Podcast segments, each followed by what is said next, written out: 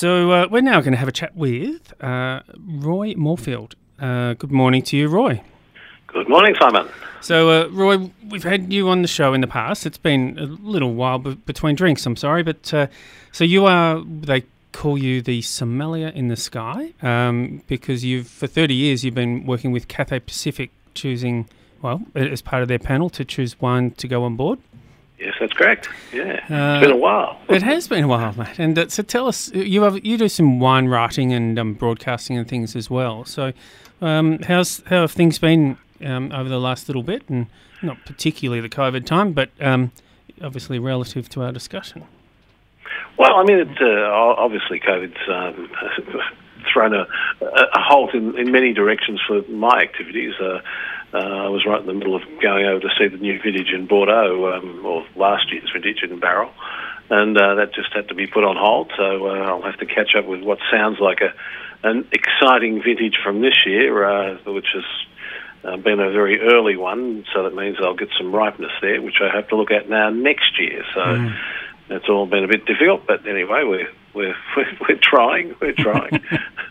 um, so, uh, yes, it's... Um obviously uh, a challenging time for for all the airlines, you know, um, and but then what people probably wouldn't think about is, you know, the, the whole process of the wines and, and things that they had planned for, um, you know, for all of the flights that have been cancelled, you know, where does that wine go and, you know, what, what um, commitments have been made and, and whatever, because, you know, in some cases producers are setting aside a significant allocation to, to Cathay as a client, as a customer.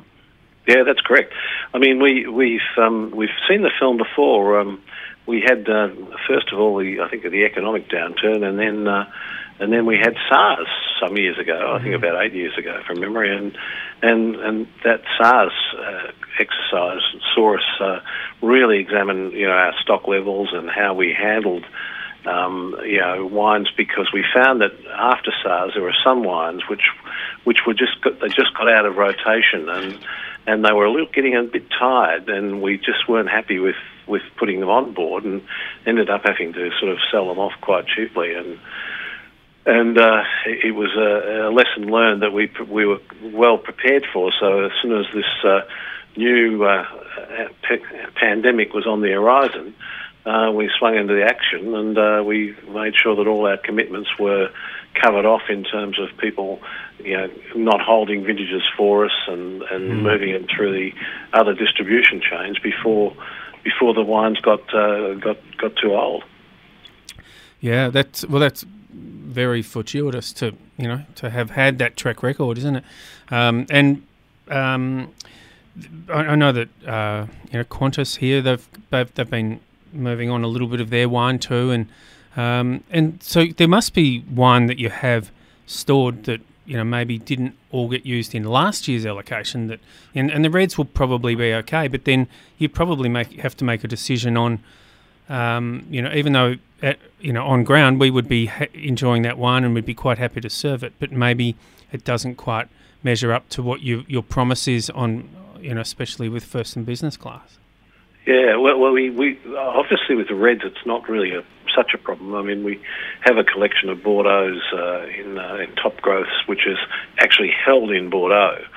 So it just, it's just getting better as we speak, and it's mm. in perfect condition.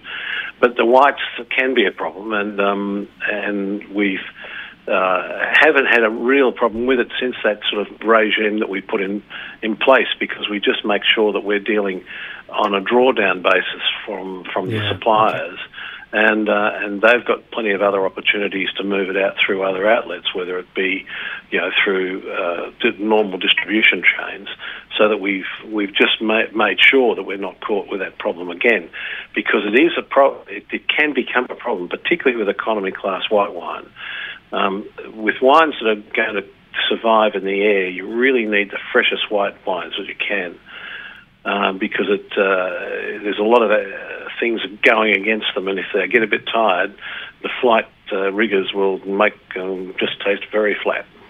Yeah, we've we've talked about uh, this, and I, I find it fascinating the the difference between um, you know tasting wine on an aeroplane and tasting wine on the ground, and in two parts. That is, you know, um, you've said before that you know, the, the air is so dry that your actual, you know, your your nose is is not as um, doesn't function quite the same as it does on the ground. No, so. It doesn't. It it, it dries out at the, the nose and the hair follicles in the nose, and the and, and it really affects your your sense of smell. And, uh, and that's connected to your olfactory gland, which also affects your sense of taste. Mm. Uh, as we're seeing a lot with COVID today, uh, all you wine connoisseurs out there, you're in you're in a in the box box seat. If you can't tell the difference between Shiraz and Cabernet, go and get a test. Yes, exactly. That is a very very uh, strong marker um, for yeah. yeah for needing it. Um, the other thing that that we've talked about before, but just there will be listeners who haven't uh, heard the story, but. Uh, where you, um, you know, it's years ago now that, it, but they've got you got to a point where you would you would take wines over for the final tasting, fly them to Hong Kong. Oh, but, we still fly them. We we still do that. Yeah, I mean, yeah. We, but but yeah. what I what I was fascinated by is that you were seeing some of the wines that you were having here in Melbourne, for instance.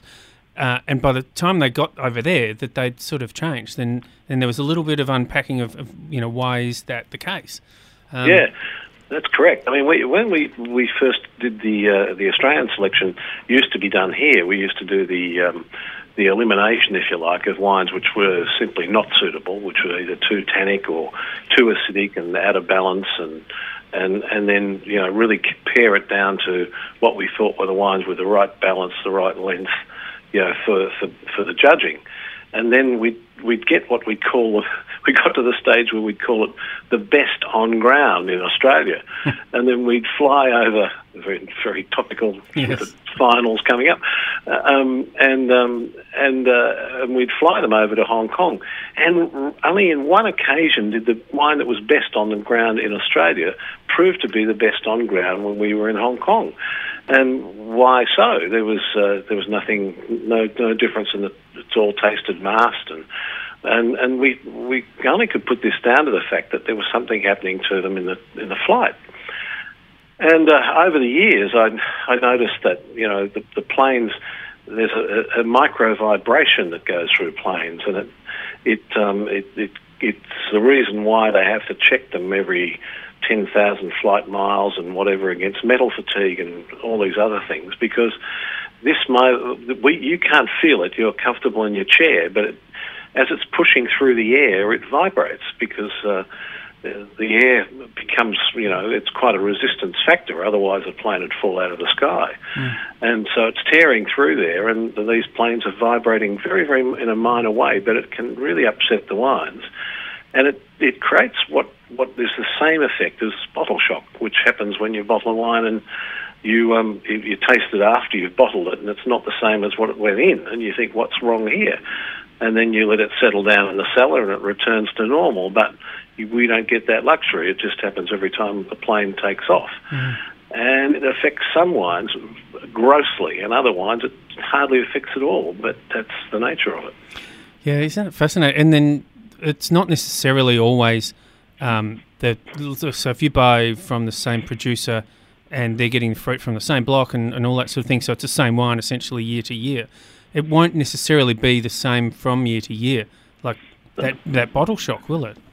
No, it's not. It, it, it, it's it's not consistent. The the, the, the you know the the uh, it's it must be vintage conditions, so that every year you get a slightly different sort of. Um, Uh, a different quality of grape, uh, and, uh, and and that that's causing that tri- that, that that difference. Yeah, it's it's fascinating, isn't it? And um, so so tell us um, what else you've been doing from a you know given uh, you haven't been able to travel, um, you've been writing and and um, and doing. You, you write for magazines and stuff.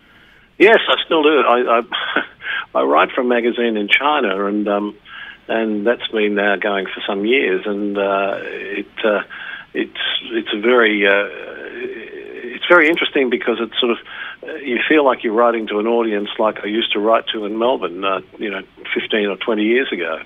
Um, you know, you, you've you've got to pitch it as a, as a at a level where people are learning about wine and uh, and and be, you know, just take an attitude when you're writing it that you don't assume people know everything about wine, which you get in today's market in Australia. But and so it's uh, it's working out very well. But of course, you know, uh, with the, with current problems in in trade relations with China, we. We've got an exciting market there, and we've also got a very big, excited population of people who love Australian wines. Mm. And uh, and so I can only hope that uh, all this settles down and uh, and we get back to normality. Yeah, yeah, exactly. Well, that, it would be fascinating from that point of view. Um, uh, yeah, as you say, just seeing the um, the knowledge build and um, and the interest in trying different things, and uh, and and really an increasing appetite for. for you know better wines from Australia, and, and that they're, they're they're really enjoying it as part of um, you know with a meal and all that sort of thing, as opposed to collecting it and giving it as a as a gift. And it's a sort of um, oh uh, yeah, very much so. I mean it, it's become uh, particularly strong. I mean in in in the biggest bigger cities there's a number of wine clubs uh, and uh, wine societies, and people are doing wine tastings and and doing all the things that we did really in the in, in the nineteen eighties, you know, to develop wine knowledge. I mean, wine classes are full, uh, they're well read, they're enthusiastic and uh, and experimental. So it's mm. great. Mm. Yeah, that's it's awesome. Um, hey, we we've got a uh, a text in number here uh, where listeners can send us in a question. Uh, it's zero four five six, nine six five, nine six five. Uh, we've had a text from Graham Lang uh, about sparkling wine. Now, I reckon you'd probably have a, you could probably throw your racket at the answer of this one. Um, so he was he was wondering why a sparkling Shiraz has such a a, a higher to, um, percentage of alcohol than than say a, a, a white sparkling. Um, you know, he had an Andrew Garrett sparkling Shiraz that was over thirteen percent. So, have you got a thought on that? Well, no, yes, it's just because really the, the, the fruit itself, you know, to make it to to get the flavour and to get the the, the flavour that you need in the grapes of particularly a Shiraz or a Cabernet, they need to reach a certain ripeness. Otherwise, they get these sort of you know weedy phenolic f- flavours. So you you potential alcohol when you're making a base wine is going to be somewhere in that thirteen to fifteen percent to start with. Um, and so it's not like white wine where you can... Uh, the, the, the rule of things with, with, with still white, or sorry, with sparkling white champagne or sparkling wine is that you really need to retain acidity.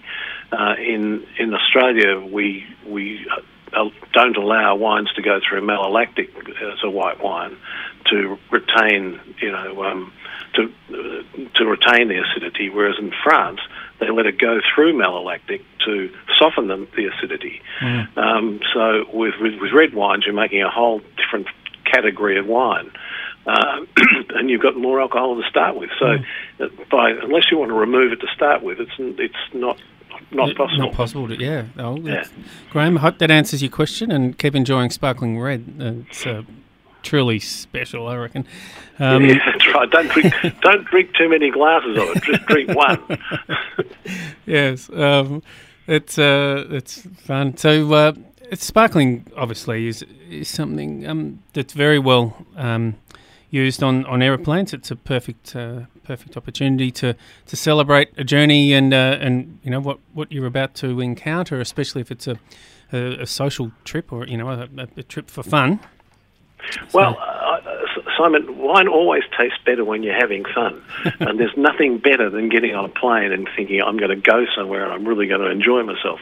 So it's, all wine should taste good, but certainly sparkling wine does. Yes. And uh, and because it's a product which is in motion, uh, when, when you take the cork out, um, it's made to be, be stirred up because it's stirred up by bubbles. You see very little effect of the flight problem that I, uh, I talk about. Yeah, yeah. Well, that's um, that is really interesting. Um, so, uh, just had another question that, um, and then we'll probably need to let you go. But uh, given, so the question is, given the vibrations that we talked about, um, do you avoid serving aged wines, um, or, or is that an issue? Um, you know, so um, Christopher, who is a regular contributor, he said he'd hate to have a Hill of Grace or a Grange go bad on a flight because of the vibrations. Is that? Um... I, I, I, I, can, I actually concur with that. I I, um, I don't think that planes are really meant to uh, to be to be serving your, your old bottles of Grange and your old bottles of Hill of Grace. Mm. Uh, I think that you need to get wines which are, have got a certain amount of youth, youth and vitality. Um, otherwise, you do risk, you know, uh, flattening them a bit. A, a, a, a nice dinner party uh, above a cellar, and uh, that's the best way to have it. Sounds perfect. Um, Roy, we're we're out of time, unfortunately, but uh, let's do this again. And um, okay, no problem. Good luck. Uh, I, I hope you get to travel again soon, but um, probably not till next year at least. Wow. Believe me, I'm waiting for it. Good one. All right. Okay. Thank you. Keep up the good work, eh? Right. Th- thanks, Roy. Bye. See you. Bye-bye.